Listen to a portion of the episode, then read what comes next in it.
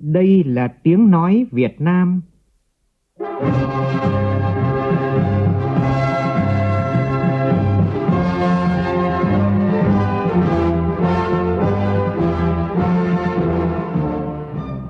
là tiếng nói Việt Nam, phát thanh từ Hà Nội, thủ đô nước Cộng hòa xã hội chủ nghĩa Việt Nam.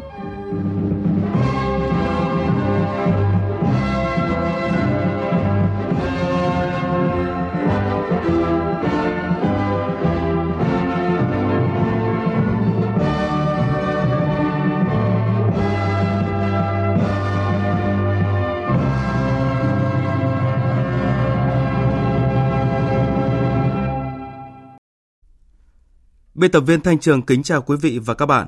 Mời quý vị và các bạn nghe chương trình Thời sự trưa của Đài Tiếng Nói Việt Nam với những nội dung chính sau đây.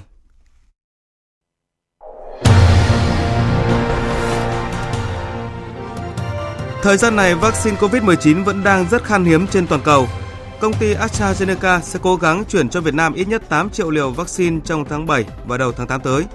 Chủ tịch AstraZeneca tại thị trường châu Á cho biết như vậy trong cuộc làm việc với Thủ tướng Phạm Minh Chính. Ủy ban Nhân dân tỉnh Bình Dương chính thức đề nghị Bộ Y tế cử chuyên gia điều tra dịch tễ chi viện lực lượng y tế cho địa phương sau khi số ca mắc vượt mức 300 ca ở đây. Thanh tra Chính phủ đề nghị Bộ Công an điều tra sai phạm tại khu Liên hợp Thể thao Quốc gia. Trong phần tin quốc tế, vào 16 giờ chiều nay theo giờ Việt Nam, Tổng thống Nga Vladimir Putin đối thoại trực tiếp với người dân, giải đáp nhiều câu hỏi nóng về đối nội cũng như đối ngoại của nước Nga. Các nước thành viên của Liên Hợp Quốc đạt được thỏa thuận về khoản ngân sách cho hoạt động gìn giữ hòa bình trong năm tới, qua đó tránh được nguy cơ các phái bộ gìn giữ hòa bình của Liên Hợp Quốc phải đình chỉ hoạt động.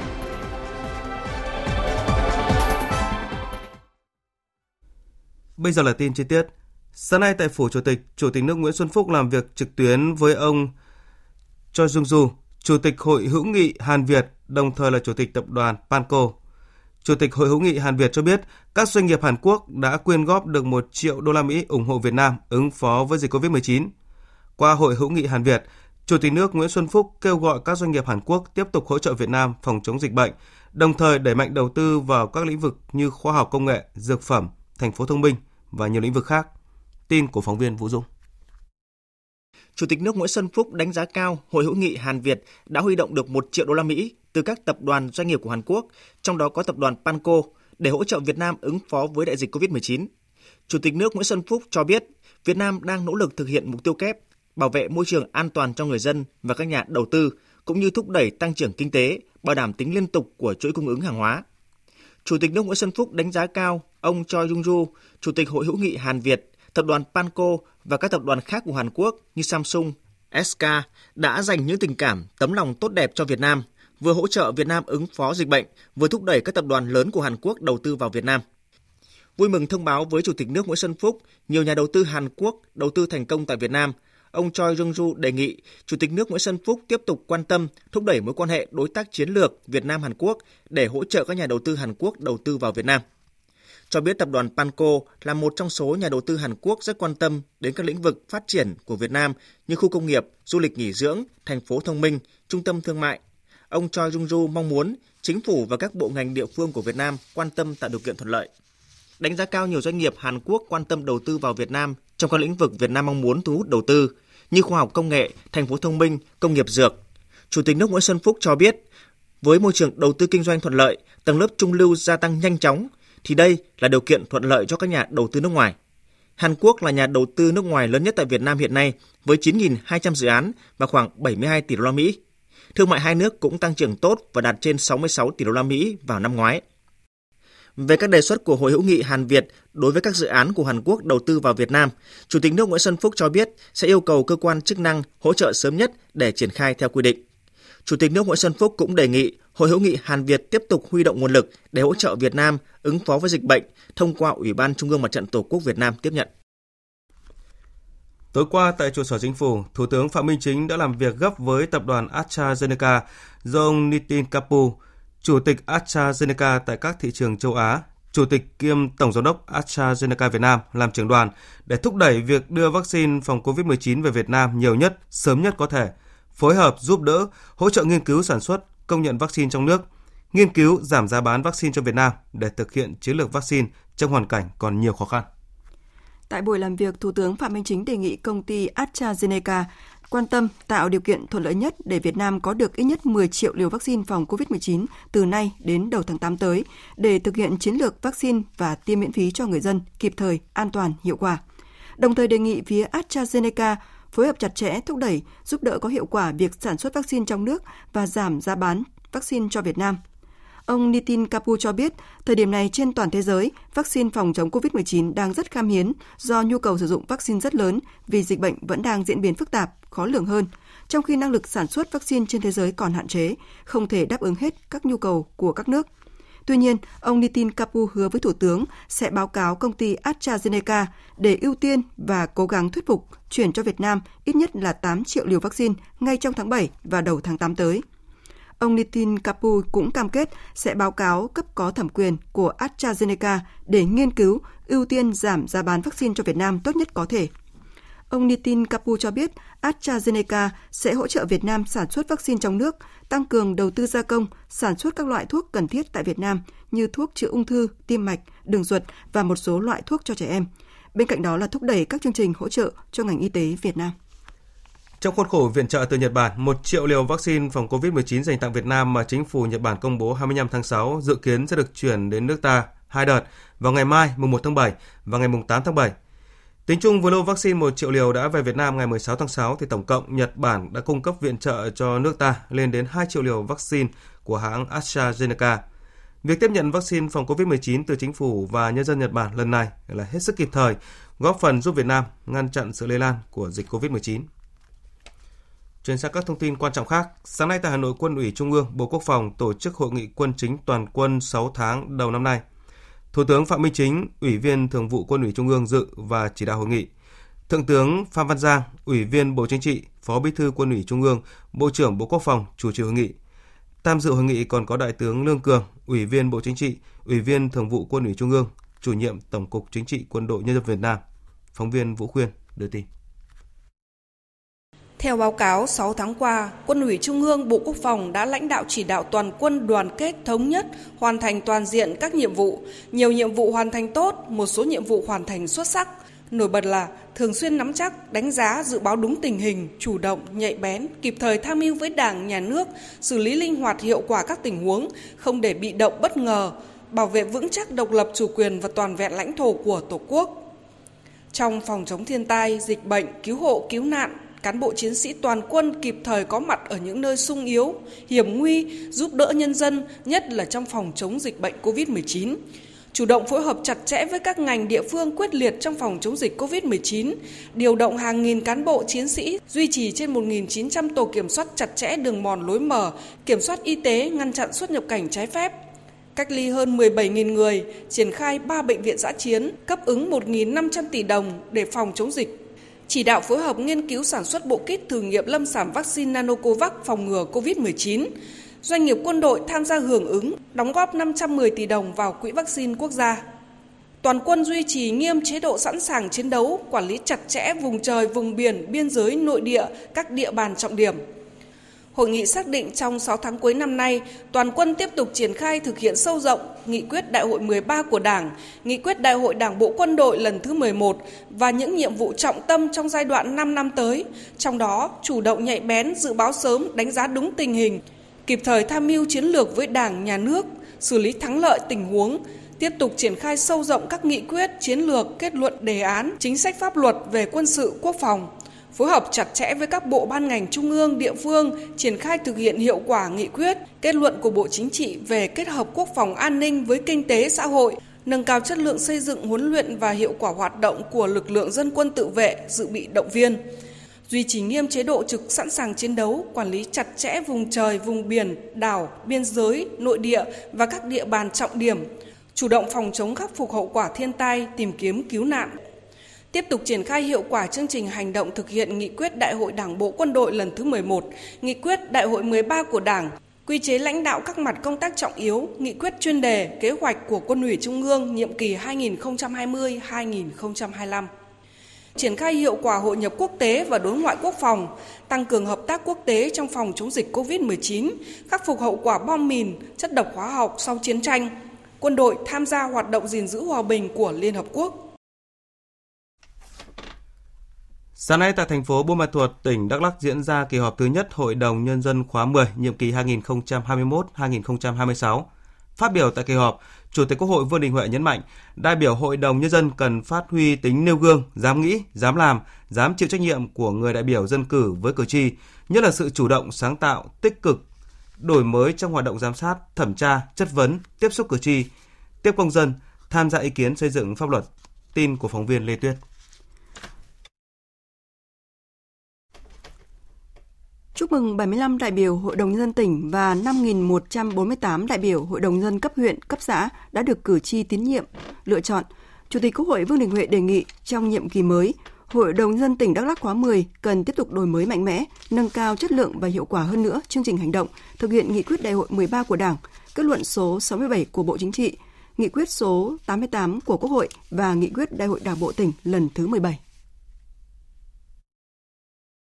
Chú trọng thực hiện các khâu đột phá chiến lược, cơ cấu lại nền kinh tế, nhất là chính sách, thể chế cụ thể bằng các nghị quyết thích hợp của Hội đồng Nhân dân tỉnh, nghiên cứu đề xuất với chính phủ và quốc hội cho phép thành phố Buôn Ma Thuột thực hiện thí điểm một số cơ chế chính sách đặc thù, tập trung phát huy được những lợi thế tiềm năng phát triển để Đắk Lắk phát triển nhanh và bền vững hơn nữa, thực sự trở thành trung tâm của vùng Tây Nguyên tầm nhìn trở thành trung tâm của tam giác phát triển Việt Lào, Campuchia và tiểu vùng sông Mekong. Chủ tịch Quốc hội Vương Đình Huệ mong muốn Hội đồng dân tỉnh Đắk Lắk tiếp tục thực hiện có hiệu quả, đồng bộ 6 nhiệm vụ trọng tâm và 3 khâu đột phá mà nghị quyết Đại hội Đảng bộ tỉnh lần thứ 17 đã xác định. Trong đó chú trọng các nhóm giải pháp phát huy lợi thế so sánh mang tính đặc trưng riêng của một tỉnh miền núi có tiềm năng lớn về tài nguyên đất ba gian, thuận lợi cho phát triển các loại cây công nghiệp có giá trị cao, chăn nuôi, trồng rừng, phát triển nông nghiệp theo hướng xanh, ứng dụng công nghệ cao gắn với bảo vệ môi trường, thu hút đầu tư cho nông nghiệp, nông dân, nông thôn gắn với đẩy nhanh việc xây dựng nông thôn mới. Ra soát, nghiên cứu sửa đổi và xây dựng các cơ chế chính sách phát triển liên kết vùng trong việc thu hút đầu tư, phát triển kết cấu hạ tầng đồng bộ, hiện đại, kết nối hệ thống giao thông với các tỉnh lân cận, khu vực và quốc tế.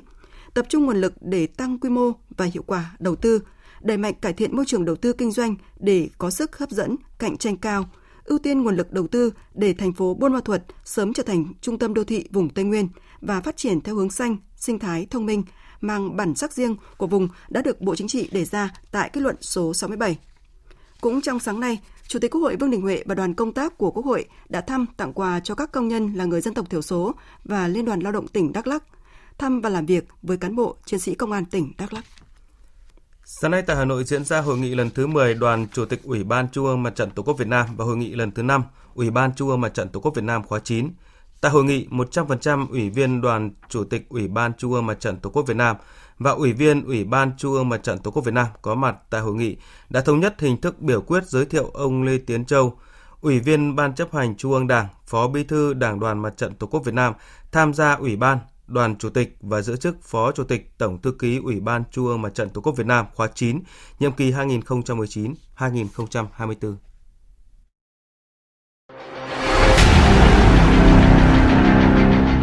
Đẩy lùi COVID-19, bảo vệ mình là bảo vệ cộng đồng.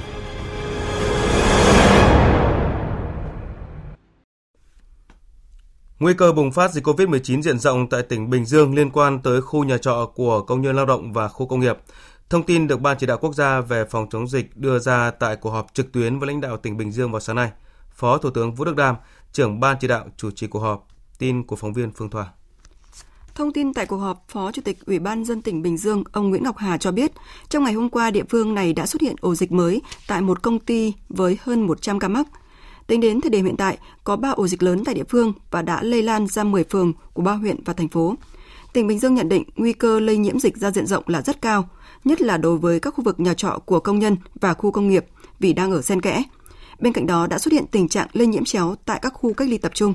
Bình Dương đã chuẩn bị các trang thiết bị và cơ sở điều trị cho các kịch bản lây nhiễm cao hơn. Ông Nguyễn Ngọc Hà cho biết. Xác định cái xét nghiệm diện rộng trong cái bối cảnh lúc này là rất quan trọng nên tỉnh cũng đã tập trung chỉ đạo. Đầu từ ngày hôm nay tổ chức xét nghiệm diện rộng trên 5 huyện thị thành phố. Trong vòng 14 ngày ở là 24 phường với tổng cộng là thành lập các đội lấy mẫu là 450 đội. Là số lượng người là 1 triệu với 100 ngàn mẫu gộp.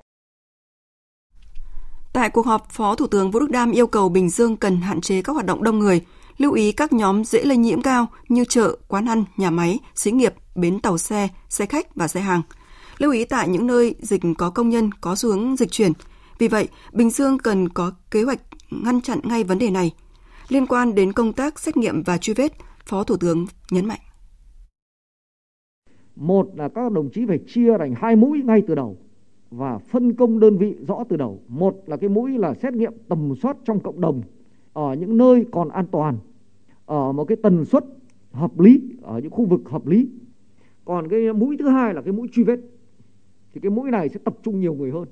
Mũi này thì lưu ý tất cả các mẫu ông lấy trong vòng 24 tiếng đồng hồ. Cái mẫu đấy phải được xét nghiệm. Cố gắng là tổ chức chỉ đạo anh em xét nghiệm real time PCR mẫu gộp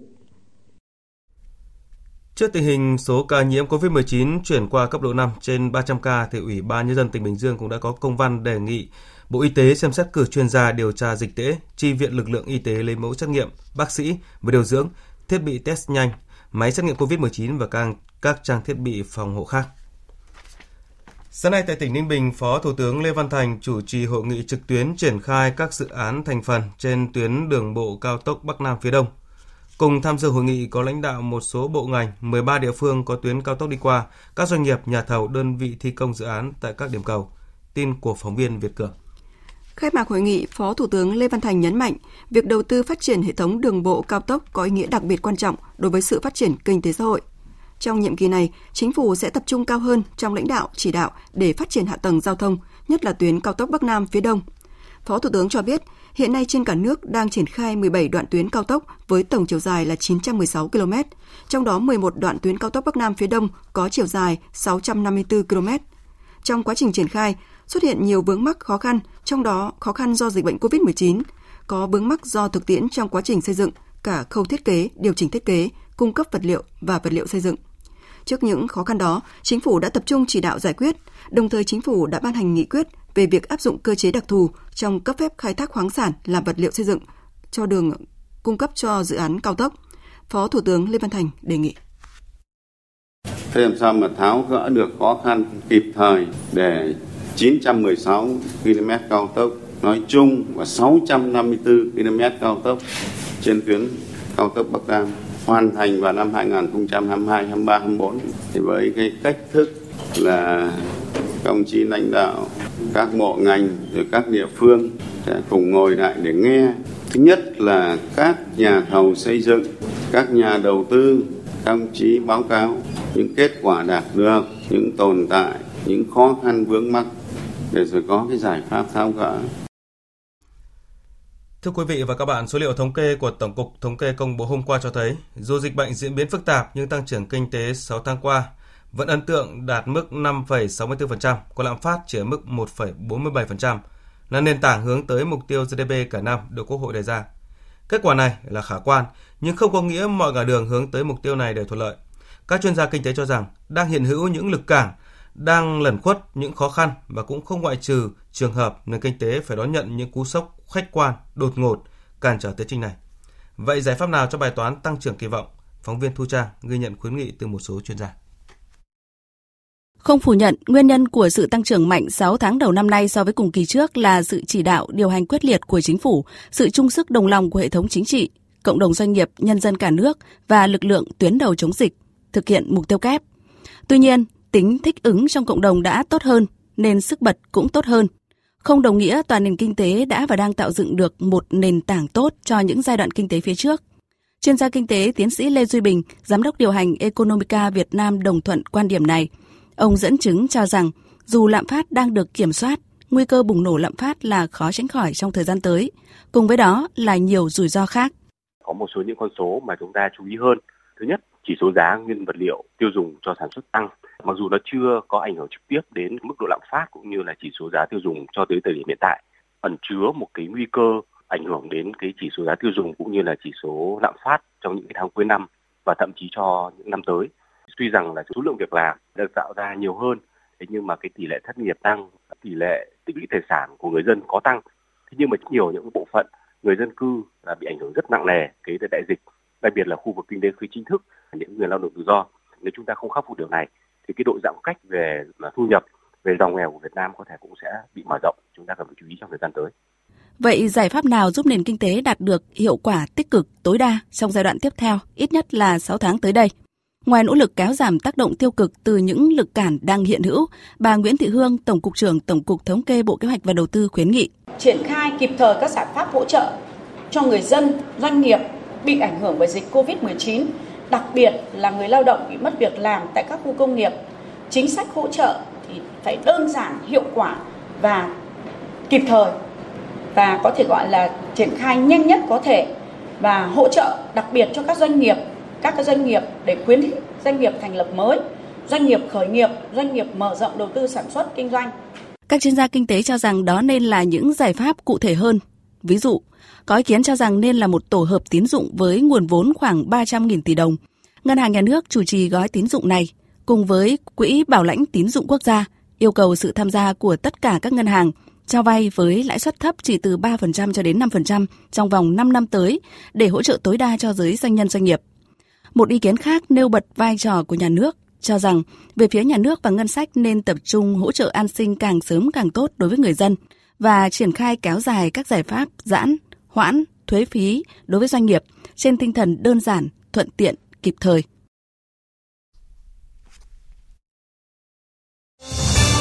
Thời sự VOV nhanh, tin cậy, hấp dẫn. Thanh tra Chính phủ vừa ban hành thông báo kết luận thanh tra toàn diện việc chấp hành các quy định của pháp luật về công tác quản lý sử dụng đất đai, tài sản công tại khu Liên hợp Thể thao Quốc gia, thời kỳ thanh tra từ ngày 1 tháng 1 năm 2009 đến ngày 31 tháng 12 năm 2018. Chỉ ra những tồn tại thiếu sót cần khắc phục và các vi phạm, Thanh tra Chính phủ kiến nghị chuyển tài liệu hồ sơ chứng cứ cho Cơ quan Cảnh sát điều tra Bộ Công an để làm rõ hai nội dung.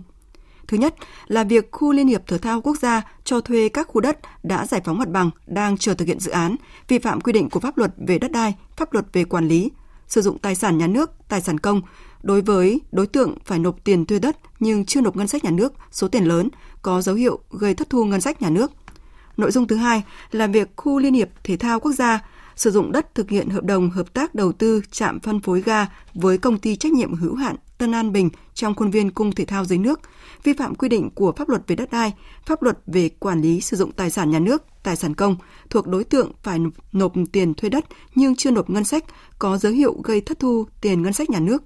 Thanh tra chính phủ cho rằng quá trình thực hiện hợp tác đầu tư này có một số dấu hiệu bất thường gây thất thu cho ngân sách nhà nước. Cũng theo kết luận thanh tra, trong giai đoạn 2009 đến 2018, khu Liên hợp Thể thao Quốc gia đã ký hàng trăm hợp đồng cho thuê mặt bằng với 42 doanh nghiệp tại các khu đất đã giải phóng mặt bằng đang chờ thực hiện dự án. Kết luận thanh tra nêu rõ, quá trình khu Liên hợp Thể thao Quốc gia cho thuê mặt bằng các khu đất đã giải phóng mặt bằng đang chờ thực hiện dự án có một số vi phạm, sai phạm có dấu hiệu bất thường. Tổng số tiền thuê đất khu Liên hợp Thể thao Quốc gia phải nộp ngân sách nhà nước nhưng chưa nộp tạm tính là khoảng 658 tỷ đồng. Số tiền này khu Liên hợp Thể thao Quốc gia không có khả năng nộp, có dấu hiệu gây thất thu ngân sách nhà nước. Kết luận thanh tra yêu cầu lãnh đạo Bộ Văn hóa Thể thao và Du lịch kiểm điểm làm rõ và xử lý trách nhiệm có liên quan đến các sai phạm, vi phạm của khu liên hợp. Các cơ quan chức năng đang khẩn trương điều tra làm rõ nguyên nhân quân nhân Trần Đức Đô, sinh năm 2002, quê tại khu Đa Hội, phường Châu Khê, thị xã Từ Sơn, tỉnh Bắc Ninh, tử vong trong thời gian thực hiện nghĩa vụ quân sự tại tiểu đoàn 4, đại đội 14, trường Đại học Quân sự Quân khu 1 vào ngày 28 tháng 6 vừa qua. Tin cho biết. Đại diện quân khu 1 Bộ Quốc phòng bước đầu xác nhận vụ việc quân nhân Trần Đức Đô tử vong là do tự tử. Sau khi phát hiện, nạn nhân được đưa đi cấp cứu nhưng đã tử vong. Quân khu 1 đã thông tin đến gia đình nạn nhân và phối hợp với gia đình đưa thi thể nạn nhân về làm lễ an táng tại quê nhà. Đêm 28 tháng 6 vừa qua, lực lượng công an và cơ quan điều tra Bộ Quốc phòng đã khám nghiệm tử thi và khẩn trương điều tra vụ việc. Trước đó, từ đêm 28 tháng 6 đến nay, trên mạng xã hội liên tục phát video trực tiếp hình ảnh đám tang của quân nhân Trần Đức Đô, trong đó có các hình ảnh khám nghiệm tử thi, những dấu hiệu được cho là thương tích trên cơ thể nạn nhân. Người nhà và một số người địa phương bức xúc cho rằng cái chết của nạn nhân có nhiều dấu hiệu bất thường và yêu cầu cơ quan chức năng làm rõ vụ việc. Bộ Giáo dục và Đào tạo vừa yêu cầu đơn vị chức năng tại tỉnh Thái Bình khẩn trương xác minh xử lý nghiêm việc bé trai 11 tháng tuổi bị nhét rẻ vào miệng tại cơ sở mầm non tư thục ở phường Tiền Phong, thành phố Thái Bình. Theo xác minh ban đầu, đây là lớp học được Ủy ban nhân dân phường Tiền Phong, thành phố Thái Bình cấp phép thành lập vào năm ngoái do bà Lê Thị Hương Giang, trú tại xã Thụy Hải, huyện Thái Thụy làm chủ, chịu trách nhiệm. Sở Giáo dục Đào tạo tỉnh Thái Bình cho biết, hiện cơ quan công an thành phố Thái Bình đang làm việc với những người có liên quan. Nếu xác định có dấu hiệu hình sự sẽ khởi tố. Các đơn vị cũng đang làm rõ việc cơ sở mầm non tư thục này tuyển dụng người lao động không đủ điều kiện tiêu chuẩn khi cô giáo vẫn đang là sinh viên. Trước đó trên mạng xã hội lan truyền hình ảnh, video một bé trai 11 tháng tuổi gửi tại một trường mầm non tư thục ở thành phố Thái Bình, tỉnh Thái Bình, bị cô giáo nhét rẻ vào miệng. Video quay cảnh một cháu bé đang khóc lóc dãy giụa trong tình trạng miệng bị nhét rẻ, tay thì bị một người phụ nữ giữ chặt. Tiếp theo là một số thông tin thời tiết đáng chú ý. Theo dự báo, từ ngày hôm nay ở khu vực Hòa Bình, Trung Du và Đồng bằng Bắc Bộ, trong đó có thủ đô Hà Nội, có nắng nóng với nhiệt độ cao nhất 35 đến 37 độ. Khu vực Trung Bộ thì tiếp tục có nắng nóng và nắng nóng gai gắt, có nơi đặc biệt gai gắt. Nhiệt độ cao nhất phổ biến từ 35 đến 38 độ, có nơi trên 39 độ. Cảnh báo nắng nóng ở Trung Du và Đồng bằng Bắc Bộ có khả năng kéo dài đến ngày mùng 3, mùng 4 tháng 7. Còn ở Trung Bộ, từ ngày mùng 5 tháng 7, nắng nóng và nắng nóng gai gắt có khả năng dịu dần. Trong khi đó, một hình thái thời tiết khác cũng rất đáng lưu ý, đó là rãnh áp thấp có trục ở khoảng 23 đến 26 độ vĩ Bắc kết hợp với hội tụ gió lên đến mực 5.000m duy trì trên vùng núi Bắc Bộ. Sau đó, ngày và đêm hôm nay, ở khu vực này có mưa rào và rông. Riêng Lào Cai, Hà Giang, Tuyên Quang, Cao Bằng và Bắc Cạn cục bộ có mưa to với lượng mưa 20 đến 50 mm, có nơi trên 80 mm trong 24 giờ. Mưa tập trung vào chiều tối và đêm. Trong mưa rông, cần đề phòng khả năng xảy ra lốc xét, mưa đá và gió giật mạnh, nguy cơ xảy ra lũ quét, sạt lở đất và ngập úng cục bộ tại khu vực miền núi.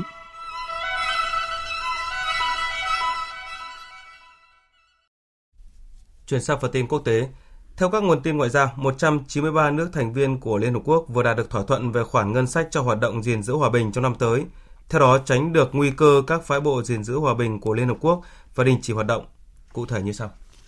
Ủy ban ngân sách của Đại hội đồng Liên Hợp Quốc đã nhất trí với dự thảo nghị quyết phân bổ ngân sách năm tới, tính từ ngày 1 tháng 7 năm 2021 đến ngày 30 tháng 6 năm 2022, ước tính là 6 tỷ 500 triệu đô la Mỹ, tương đương với ngân sách năm ngoái. Đại hội đồng Liên Hợp Quốc sẽ chính thức thông qua nghị quyết này trong ngày 30 tháng 6, theo đó cho phép các phái bộ gìn giữ hòa bình tổng cộng khoảng 100.000 lính mũ nổi xanh tiếp tục triển khai hoạt động trên khắp thế giới. Theo các nhà ngoại giao, Mỹ vẫn là quốc gia đóng góp nhiều nhất cho ngân sách trên với khoảng 25%, tiếp theo là Trung Quốc với 15%. Sau đó, Hội đồng Bảo an Liên Hợp Quốc đã thông qua nghị quyết gia hạn hoạt động của phái bộ Liên Hợp Quốc tại Mali thêm 12 tháng. Ngoại trưởng Israel Yair Lapid vừa trở thành Ngoại trưởng Israel đầu tiên trong lịch sử, tiến hành chuyến thăm chính thức hai ngày tới các tiểu vương quốc Ả Rập Thống Nhất UAE và khai trương đại sứ quán tại Abu Dhabi và tổng lãnh sự quán ở Dubai. Việc Israel lần đầu tiên có một đại sứ quán ở vùng vịnh cho thấy mâu thuẫn kéo dài giữa Israel với các tiểu vương quốc Ả Rập Thống Nhất và thế giới Ả Rập nói chung đang dần được hóa giải và đạt được những bước ngoặt lịch sử. Tổng hợp của biên tập viên Trần Nga. Phát biểu tại lễ cắt băng khánh thành, Đại sứ quán ở Abu Dhabi, Ngoại trưởng Israel khẳng định Trung Đông là ngôi nhà chung. Israel wants peace with its neighbors, with all its neighbors. Israel muốn hòa bình với các nước láng giềng, với tất cả các nước láng giềng. Chúng tôi không đi đâu cả. Trung Đông là ngôi nhà của chúng tôi. Chúng tôi kêu gọi tất cả các nước trong khu vực công nhận điều đó và đến nói chuyện với chúng tôi. Sự kiện mang tính lịch sử này được kỳ vọng sẽ mở ra mối quan hệ tốt đẹp hơn giữa Israel và các nước Ả Rập láng giềng, trong khi vẫn đảm bảo duy trì an ninh trong nước.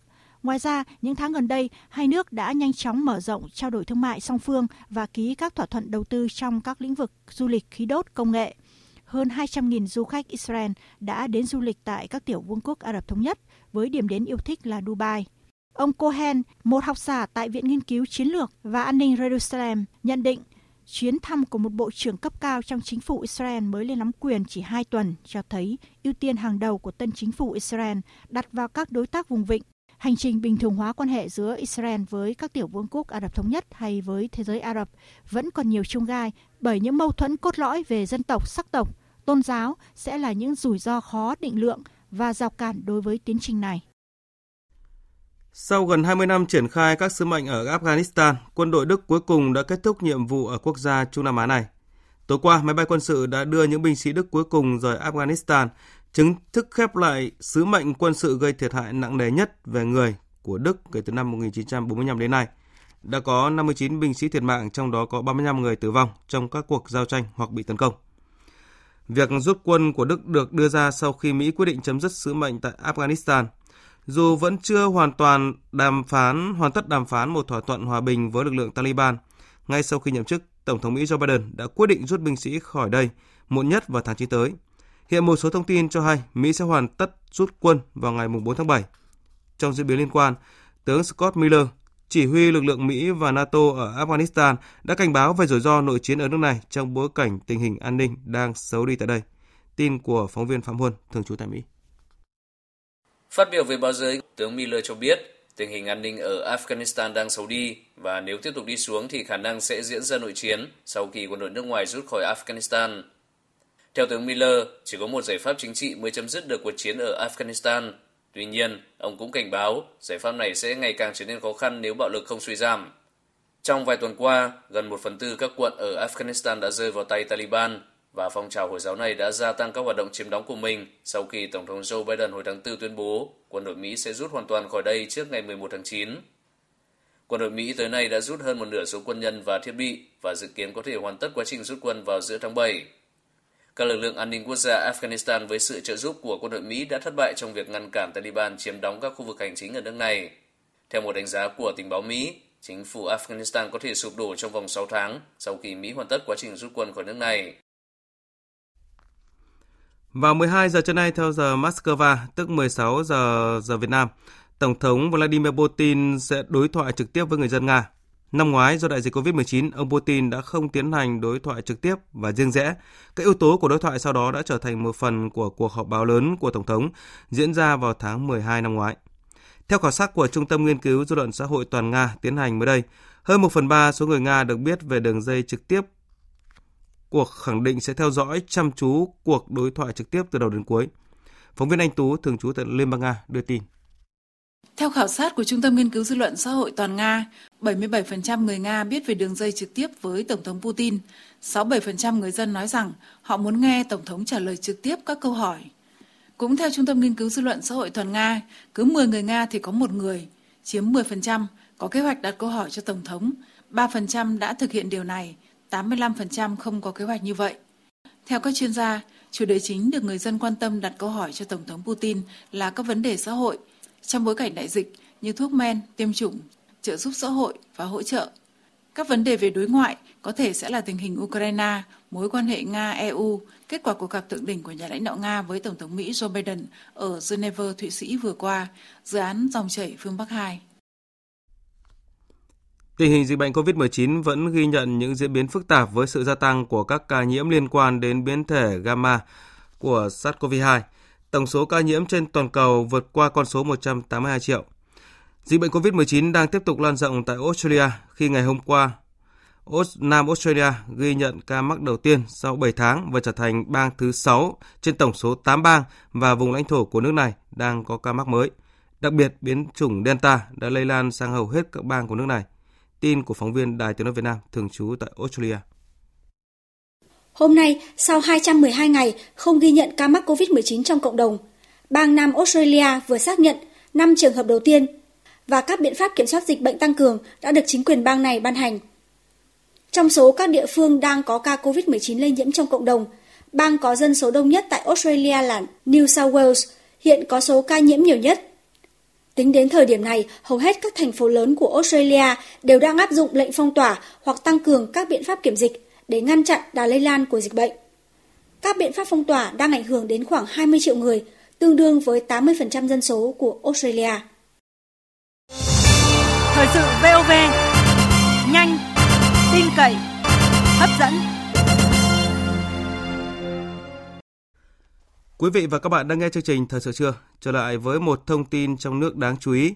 Thực hiện ý kiến chỉ đạo của Thủ tướng Chính phủ, Bộ trưởng Bộ Lao động Thương binh và Xã hội Đào Ngọc Dung cho biết, ngay trong đầu tháng 7 tới sẽ triển khai hỗ trợ trực tiếp cho người lao động, doanh nghiệp bị ảnh hưởng bởi dịch COVID-19 với tiêu chí là điều kiện đơn giản nhất, thủ tục đơn giản nhất và làm sao để người lao động và doanh nghiệp tiếp cận được nhanh nhất gói hỗ trợ, đặc biệt là tăng cường hỗ trợ trực tiếp tiền mặt. Phóng viên Kim Thanh thông tin. Bộ trưởng Đào Ngọc Dung cho biết, từ khi đợt dịch Covid lần thứ tư bùng phát đến nay, có khoảng 9,1 triệu người lao động bị tác động, trong đó có 540.000 người rơi vào tình trạng mất việc làm. 21% lao động trong doanh nghiệp, hợp tác xã bị ảnh hưởng. Đặc biệt, các khu công nghiệp như Đồng Nai, Bình Dương, thành phố Hồ Chí Minh, nhất là Bắc Giang và Bắc Ninh bị ảnh hưởng rất lớn. Riêng Bắc Giang có 120.000 người lao động bị ảnh hưởng, trong đó có 4 khu công nghiệp, khu chế xuất đã phải tạm thời đóng cửa. Hàng nghìn lao động trong các khu công nghiệp Bắc Giang sau khi cách ly, chữa trị được đưa về các địa phương. Tỉnh Bắc Ninh có khoảng 40.000 người lao động bị ảnh hưởng. Tỉnh Bình Dương, thành phố Hồ Chí Minh có hơn 3,8 triệu lao động, trong đó có khoảng hơn 20.000 lao động đang thực hiện giãn cách. Dịch bệnh có nguy cơ lan rộng các khu công nghiệp, chế xuất, rất dễ xảy ra hiện tượng đứt gãy sản xuất. Lao động ở các khu công nghiệp, lao động tự do không có hợp đồng lao động, khó có thể chống chịu trong thời gian dài. Hiện các địa phương đang tìm mọi giải pháp ngăn chặn dịch Covid tấn công vào các khu công nghiệp. Trước tình hình này, chính phủ cũng đã báo cáo Bộ Chính trị tiến hành tổng kết nghị quyết 42 và các chính sách hỗ trợ, hiện đang hoàn thiện và sẽ sớm tổng kết. Hiện việc cần làm ngay là khẩn trương ban hành chính sách hỗ trợ người lao động, người sử dụng lao động gặp khó khăn do đại dịch COVID-19. Bộ trưởng Bộ Lao động Thương binh và Xã hội Đào Ngọc Dung khẳng định. Chính sách hỗ trợ kỳ này thì chỉ chủ yếu tập trung vào, tập trung đi thẳng vào hỗ trợ người lao động, người sử dụng lao động với khoảng 12 cái nhóm chính sách khác nhau bằng ngân sách nhà nước. Nhưng mà chính sách này thì rút kinh nghiệm từ quá trình chúng ta đã triển khai cái 42. Với những chính sách rất cụ thể, rất thiết thực với một cái điều kiện là tiêu chí và điều kiện đơn giản nhất, thủ tục tiếp cận đơn giản nhất và làm sao để người ta tiếp cận được nhanh nhất và tăng cường cái hỗ trợ trực tiếp tiền mặt à, và tập trung thì chủ yếu là cho người lao động và người sử dụng lao động. Rút kinh nghiệm từ các đợt hỗ trợ trước, Bộ trưởng Đào Ngọc Dung cho biết thêm, gói chính sách mới sẽ đảm bảo chính sách phủ kín được những người cần hỗ trợ, trong đó bổ sung thêm đối tượng hỗ trợ là lao động tự do. Chính phủ cũng quyết định là riêng đối với lực lượng lao động không có giao kết hợp đồng lao động và là phi chính thức ấy, thì giao đích danh cho các địa phương sẽ trực tiếp triển khai cái gói này. Chính phủ đưa ra cái sàn, tức là đưa cái sàn thấp nhất. Thí dụ đưa tối thiểu một tháng phải hỗ trợ bao nhiêu tiền. Thế còn trên cái sàn đó do các địa phương quyết định. Bởi vì chúng ta rút kinh nghiệm từ thực tiễn. Đây là đối tượng mà hiện nay ảnh hưởng nhất, nhưng cũng khó hỗ trợ nhất. Nhưng mà nếu như không hỗ trợ đối tượng này thì cũng không ổn. Thì chúng tôi sẽ cố gắng ban hành được nghị quyết và ban hành, quyết định ban hành để triển khai các chính sách. Thế như vậy, đầu tháng 7 thì sẽ họp triển khai trên quy mô toàn quốc và phân công các cơ quan để trực tiếp triển khai.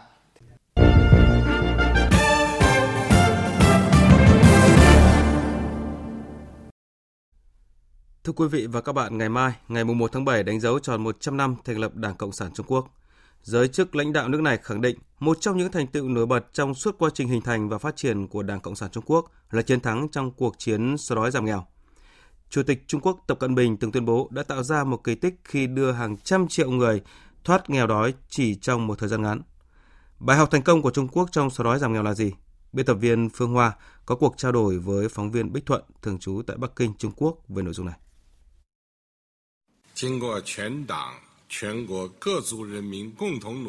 Dưới sự nỗ lực chung của toàn Đảng và nhân dân các dân tộc trên cả nước, trong thời khắc quan trọng hướng tới 100 năm thành lập Đảng Cộng sản Trung Quốc, cuộc chiến thoát nghèo của nước ta đã giành được thắng lợi toàn diện. Thưa quý vị, thưa các bạn, đây là tuyên bố của Chủ tịch Trung Quốc Tập Cận Bình tại hội nghị tổng kết tuyên dương công tác thoát nghèo toàn quốc, tôn vinh các tổ chức và cá nhân có thành tích đặc biệt trong cuộc chiến chống đói nghèo hồi tháng 2 đầu năm.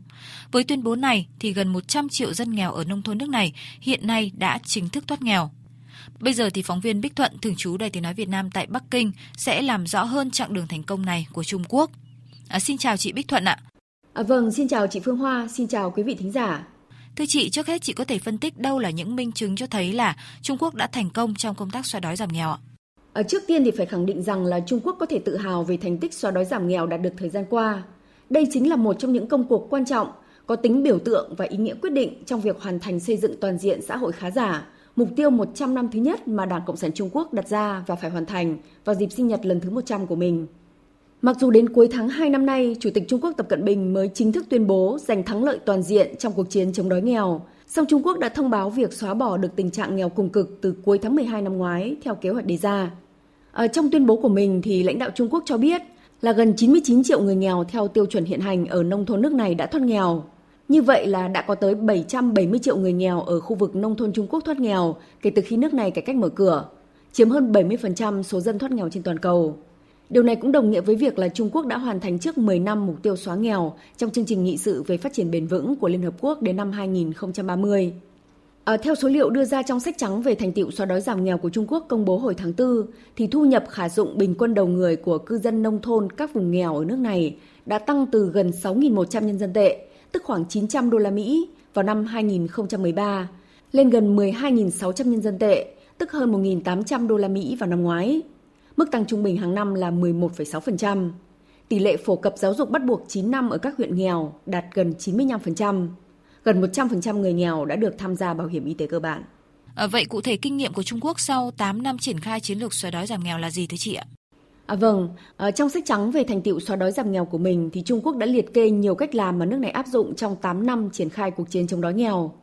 À, bên cạnh quyết tâm và ý chí chính trị, thì công cuộc xóa đói giảm nghèo ở Trung Quốc không chỉ được thực hiện thông qua các biện pháp tài khóa, mà còn là một chương trình có định hướng, có hệ thống, có kế hoạch, có tổ chức và trên quy mô lớn, tức vừa dựa vào sự can thiệp và đầu tư quy mô lớn của chính phủ về nhân lực, vật lực, giúp các khu vực nghèo xây dựng cơ sở hạ tầng như đường xá, nước sạch, điện, thông tin liên lạc vân vân.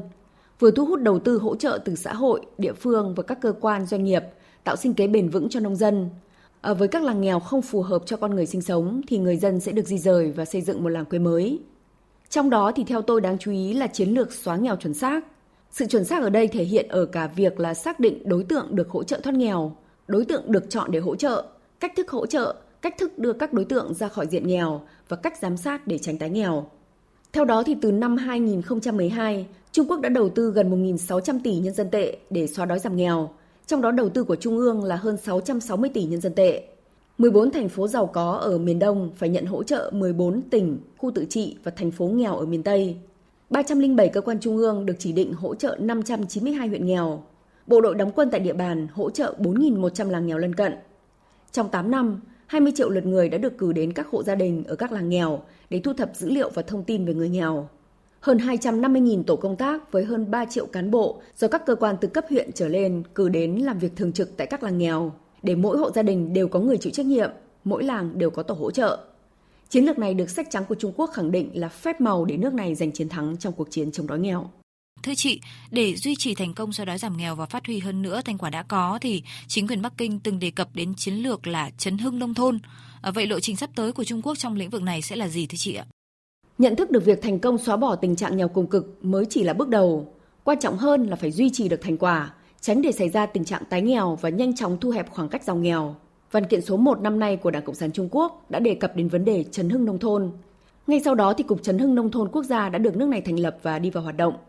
Văn kiện này đã vạch ra chiến lược củng cố thành quả giảm nghèo, thiết lập thời kỳ quá độ nhằm củng cố và mở rộng kết quả này, đồng thời gắn với quá trình chấn hưng nông thôn. Theo đó thì trong năm nay, Trung Quốc sẽ chính thức khởi động kế hoạch hiện đại hóa nông nghiệp nông thôn. Cũng theo văn kiện thì đến năm 2025, hiện đại hóa nông nghiệp nông thôn ở Trung Quốc phải đạt tiến bộ quan trọng, hiện đại hóa hạ tầng nông nghiệp phải đạt trình độ mới, mức độ bình đẳng trong thụ hưởng dịch vụ công cơ bản ở đô thị và nông thôn phải được cải thiện đáng kể. Kết quả giảm nghèo được củng cố và mở rộng. Chênh lệch thu nhập giữa cư dân thành thị và nông thôn tiếp tục được thu hẹp. Chuyển đổi xanh trong sản xuất và đời sống ở nông thôn có nhiều tiến bộ tích cực.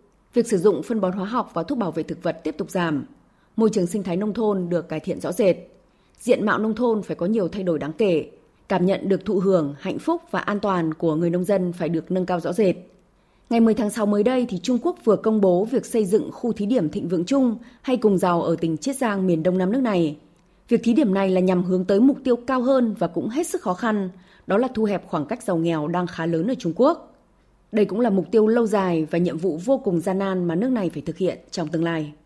Vâng, cảm ơn chị Bích Thuận với những thông tin vừa rồi. Thưa quý vị và các bạn, nhân 100 năm ngày thành lập Đảng Cộng sản Trung Quốc, Bên cạnh những thành quả như công cuộc xóa đói giảm nghèo, chính quyền Trung ương Trung Quốc cũng hướng tới việc thực hiện mục tiêu 100 năm lần thứ hai xây dựng Trung Quốc thành cường quốc xã hội chủ nghĩa hiện đại và dịp kỷ niệm 100 năm thành lập nước Trung Quốc mới, từ ngày 1 tháng 10 năm 2049.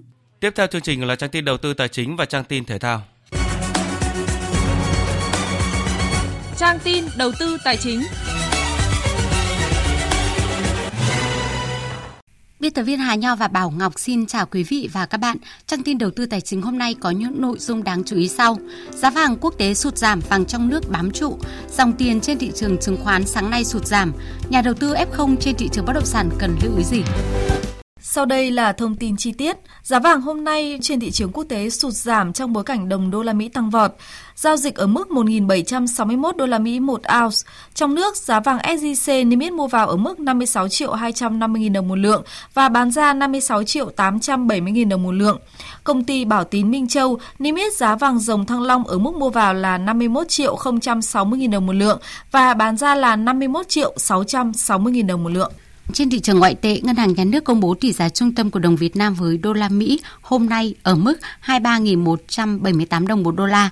Còn trên thị trường chứng khoán có gì đáng chú ý? Thưa quý vị và các bạn, ngay khi mở cửa phiên sáng nay, sắc xanh đã chắn lối ở cả VN Index và VN30 Index, sau đó đà tăng được nới rộng với VN Index tiến và thử thách ngưỡng kháng cự 1.415 đến 1.420 điểm. Điểm trừ của phiên sáng nay là dòng tiền lại có dấu hiệu sụt giảm trở lại khiến thanh khoản thị trường đang đứng ở mức thấp.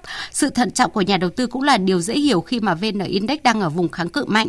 Kết thúc phiên giao dịch sáng nay, VN Index đạt 1.416,83 điểm, HNX Index đạt 322,66 điểm. Đầu tư tài chính biến cơ hội thành hiện thực. Đầu tư tài chính biến cơ hội thành hiện thực. Thưa quý vị và các bạn, sự dịch chuyển của một số nhà đầu tư từ các thị trường khác sang thị trường bất động sản đang được coi là một diễn biến mới hiện nay trên thị trường. Điều này trong thực tế đang có những tác động như thế nào tới thị trường bất động sản ở cả hai khía cạnh, tích cực và tiêu cực. Đâu là những lưu ý đối với nhà đầu tư F0 và chính các chủ đầu tư bất động sản để tăng tính thanh khoản, mang lại cơ hội cho các nhà đầu tư mới.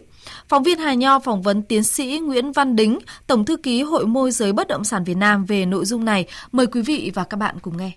Thưa ông, thị trường hiện nay thì có một cái lượng nhà đầu tư F0, cái dấu hiệu để có những cái nhà đầu tư mới trở lại thị trường. Thế thì cái lưu ý chung của ông như thế nào đối với các nhà đầu tư này?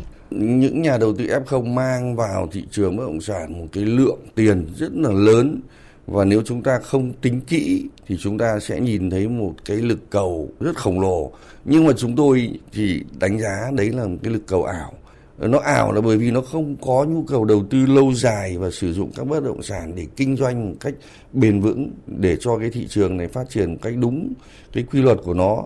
Họ chỉ nhanh chóng đầu tư, một là cho cái quan điểm là sinh lợi nhanh, sinh lợi cao trong cái bối cảnh kinh tế ở các lĩnh vực khác đang thấp và lãi suất ngân hàng thấp. À, thưa ông, ông phân tích và so sánh để các cái kênh đầu tư hiện nay bởi vì có cái sự dịch chuyển của dòng tiền ấy thì nó sẽ kích thích các cái nhà đầu tư tham gia vào các thị trường khác nhau. Các nhà phát triển những người kinh doanh bất động sản trong thị trường cần phải có một cái góc nhìn, cần phải có một cái cách nhìn và nhận dạng chính xác lực cầu này. Chúng ta cũng có thể cấp cho họ những cái sản phẩm để họ có thể đầu tư trong ngắn hạn chứ không phải là hướng họ vào những cái sản phẩm dài hạn mà lại kỳ vọng là họ sẽ đầu tư ở một cái mức giá cao. Và bản thân họ thì khi vào thị trường chập choạng thì ban đầu có thể bập vào một số những cái sản phẩm giá cao, nhưng sau đó họ không thanh khoản được. Bởi vì thị trường nó sẽ là thước đo, và khi không thanh khoản được, ngay lập tức họ dừng lại, họ không tham gia. Và như vậy thì đấy chính là một trong những cái vấn đề cung và cầu. Nó cứ đi song song và nó không có những cái giao dịch thực tế. Những cái này chúng tôi cũng cảnh báo các chủ dự án các nhà phát triển khi định vị thị trường khi định giá sản phẩm cần phải nghiên cứu kỹ các yếu tố đặc biệt là những cái nội hàm của lực cầu thì lúc đó họ mới có thể thành công. Đối với thị trường bất động sản thì cái cơ hội cũng như là những cái rủi ro hoặc là cái sức hấp dẫn của nó thì về nhà đầu tư F0 phải tính toán như thế nào để có thể là tham gia thị trường. Ở nhà đầu tư F0 thì thông thường họ không có kinh nghiệm mà họ cũng không hiểu biết nhiều về cái thị trường ờ, mới này bởi vì là họ là ở thị trường truyền thống của họ còn bất động sản là một cái lĩnh vực mà họ gần như thiếu nhiều các cái kiến thức, các cái kinh nghiệm, kỹ năng. Trong đó là kỹ năng đánh giá được cái giá trị của sản phẩm cái lợi nhuận sau đầu tư. Các nhà đầu tư F0 thường hay bị vấp vào sản phẩm, những cái dự án người ta có bánh vẽ, thường là nó không thực chất hoặc là pháp lý của nó có vấn đề. Do vậy thì chúng tôi nghĩ rằng là trong cái bối cảnh nào đó thì không đầu tư ở lĩnh vực này thì đầu tư lĩnh vực khác và thị trường bất động sản là một lựa chọn thì cũng có cái lợi thế cho thị trường bất động sản nhưng mà đầu tư cần phải có cái sự tư vấn có chuyên gia thì các nhà đầu tư F0 nên sử dụng đơn vị tư vấn chuyên nghiệp tránh cái việc là theo phong trào dẫn đến những cái rủi ro. Vâng ạ, xin cảm ơn ông ạ. Thưa quý vị và các bạn, đêm qua và sáng sáng nay, Euro 2020 đã xác định hai cái tên cuối cùng lọt vào vòng tứ kết, đó là đội tuyển Anh và đội tuyển Ukraine. Ở vòng 1/8 trên sân Wembley là thế trận chặt chẽ được hai đội tuyển Anh và Đức tạo ra trong phần lớn thời gian. Bước ngoặt đến ở phút thứ 75 khi Sterling phát động tấn công, rồi chính là người đón đường truyền dọn cỗ của Luxor để ghi bàn khai thông bế tắc cho tuyển Anh. Vừa tỏa sáng, tiền đạo của Man City suýt trở thành tội đồ với đường truyền hỏng ở phút thứ 82 Muller thoát xuống nhưng anh lại rất điểm trạch khung thành khi trước mặt chỉ còn thủ môn Pickford. 4 phút sau pha bỏ lỡ của Muller, Harry Kane tỏa sáng với bàn nhân đôi cách biệt cho tuyển Anh. Chiến thắng Trung Quốc 2-0 giúp Anh trở thành đội tuyển thứ 7 giành quyền vào tứ kết Euro 2020. Sau chiến thắng, huấn luyện viên Gareth Southgate chia sẻ. Um, Chúng tôi đã có một buổi chiều rực rỡ. Các cầu thủ và người hâm mộ đều rất tuyệt vời. Bầu không khí tại Wembley thực sự đặc biệt. Chúng tôi đã chơi cực kỳ tốt và tôi nghĩ anh xứng đáng với chiến thắng này. Trong khi đó, huấn luyện viên đội tuyển Đức Joachim Löw cho biết. Chúng tôi muốn giành chiến thắng. Chúng tôi đã có một thế trận rất tốt. Đức đã có những cơ hội rõ ràng. Chỉ tiếc rằng chúng tôi đã không thể tận dụng. Có một chút tiếc nuối khi giải đấu cuối cùng của tôi với đội tuyển Đức đã không diễn ra trọn vẹn. Chúng tôi đã không thể đi đến trận chung kết và lên ngôi vô địch. Ở trận đấu cuối cùng của vòng 1-8, Ukraine xuất sắc đánh bại Thụy Điển với tỷ số 2-1 sau 120 phút để có lần đầu tiên lọt vào tứ kết của một kỳ Euro. Hòa nhau 1-1 sau 90 phút với các bàn thắng của Zinchenko và Enmi Forbes. Hai hiệp phụ diễn ra căng thẳng khi cả hai đội đều chơi rất chặt chẽ. Tuy nhiên, bước ngoặt trận đấu xảy ra khi Marcus Danielson của Thụy Điển nhận thẻ đỏ rời sân chỉ vài phút trước khi hiệp phụ thứ nhất kết thúc. Phút thứ 121, tiền đạo vào sân thay người Arsene Dopay tỏa sáng với tình huống đánh đầu ấn định chiến thắng 2-1 cho Ukraine. Phát biểu sau trận đấu, huấn luyện viên Andrei Shevchenko khẳng định rằng những toán tính của ông đã chính xác. Cả hai đội đều chơi rất tốt, đó là trận đấu thú vị. Không bên nào muốn thua nên chúng tôi đã chứng kiến sự kịch tính đến phút cuối. Với màn trình diễn xuất sắc, đội của chúng tôi xứng đáng nhận được sự yêu mến của cả nước. Chúng tôi biết đội của mình nên chơi như thế nào ngay từ những phút đầu tiên. Chúng tôi biết ai có thể tăng cường sức mạnh cho chúng tôi. Kế hoạch mà chúng tôi tính toán đã hoạt động tốt. Còn huấn luyện viên Thụy Điển Jens Andersson tỏ ra tiếc nuối. Đó là một thất bại cay đắng. Trong hiệp 2, chúng tôi có 4 cơ hội thực sự tuyệt vời. Có cảm giác như cuối cùng chúng tôi sẽ ghi bàn, nhưng chúng tôi đã không làm được.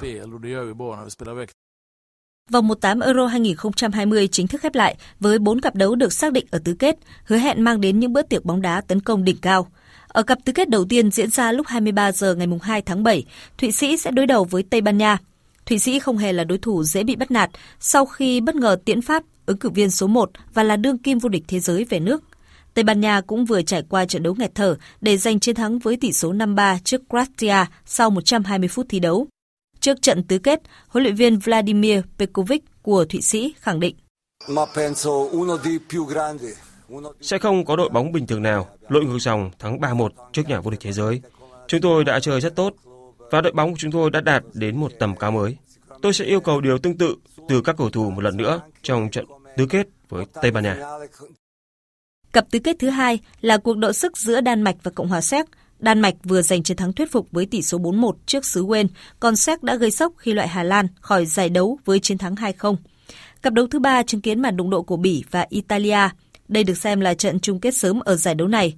Đội tuyển Bỉ đang là đội bóng số 1 thế giới trên bảng xếp hạng FIFA. Trong khi đó, Italia thể hiện màn trình diễn hủy diệt ở giải đấu năm nay. Đây là đội bóng đang sở hữu chuỗi bất bại 31 trận, phá kỷ lục 30 trận không thua của họ ở giai đoạn 1935-1939. Huấn luyện viên Roberto Mancini của đội tuyển Italia chia sẻ. Đối đầu với Bỉ ở tứ kết sẽ là một trận đấu rất khó khăn, nhưng những trận đấu khó khăn thế này sẽ giúp chúng tôi tiến bộ hơn. Chúng tôi muốn giành chiến thắng và tất cả toàn đội đã cố gắng hết sức để đạt được mục tiêu đề ra. Cặp đấu cuối cùng của vòng tứ kết sẽ là cuộc chiến của hai đội bóng vừa giành vé đêm qua là đội tuyển Anh và Ukraine. Dự báo thời tiết Phía Tây Bắc Bộ chiều có mưa rào và rông vài nơi, riêng Hòa Bình có nắng nóng, chiều tối và đêm có mưa rào và rông rải rác, cục bộ có mưa vừa mưa to, gió nhẹ, nhiệt độ từ 24 đến 37 độ. Phía Đông Bắc Bộ vùng núi chiều có mưa rào và rông vài nơi, chiều tối và đêm có mưa rào và rải rác có rông, cục bộ có mưa vừa mưa to. Khu vực Trung Du và Đồng bằng, chiều nắng nóng, chiều tối và đêm có mưa rào và rông vài nơi, gió nam cấp 2 cấp 3, nhiệt độ từ 27 đến 34 độ. Khu vực từ Thanh Hóa đến Thừa Thiên Huế, chiều nắng nóng và nắng nóng gay gắt, có nơi đặc biệt gay gắt. Chiều tối và đêm có mưa rào và rông vài nơi, gió Tây Nam cấp 2, cấp 3, nhiệt độ từ 27 đến 38 độ. Khu vực từ Đà Nẵng đến Bình Thuận, chiều nắng nóng, riêng phía Bắc có nắng nóng và nắng nóng gay gắt, có nơi đặc biệt gay gắt. Chiều tối và đêm có mưa rào và rông vài nơi, gió Tây Nam cấp 2, cấp 3. Nhiệt độ từ 26 đến 38 độ, có nơi trên 38 độ. Tây Nguyên có mưa rào và rông vài nơi, gió Tây Nam cấp 2, cấp 3, nhiệt độ từ 21 đến 34 độ, có nơi trên 34 độ. Nam Bộ có mưa rào và rông vài nơi, riêng chiều tối có mưa rào và rông rải rác, gió Tây Nam cấp 2, cấp 3, nhiệt độ từ 25 đến 35 độ. Khu vực Hà Nội chiều nắng nóng, chiều tối và đêm có mưa rào và rông vài nơi, gió Nam cấp 2, cấp 3, nhiệt độ từ 28 đến 37 độ.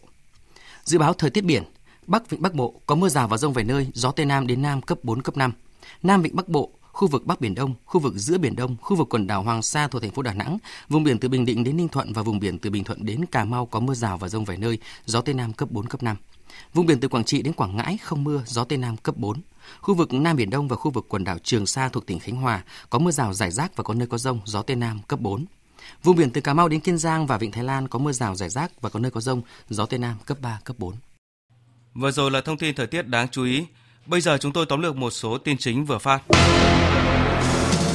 Làm việc với đại diện công ty AstraZeneca, Thủ tướng Phạm Minh Chính đề nghị lãnh đạo công ty quan tâm tạo mọi điều kiện thuận lợi nhất để Việt Nam có được ít nhất 10 triệu liều vaccine phòng COVID-19 từ nay đến đầu tháng 8 tới để thực hiện chiến lược vaccine và tiêm miễn phí cho người dân kịp thời, an toàn, hiệu quả. Thanh tra Chính phủ đề nghị Bộ Công an điều tra sai phạm tại khu Liên hợp Thể thao Quốc gia.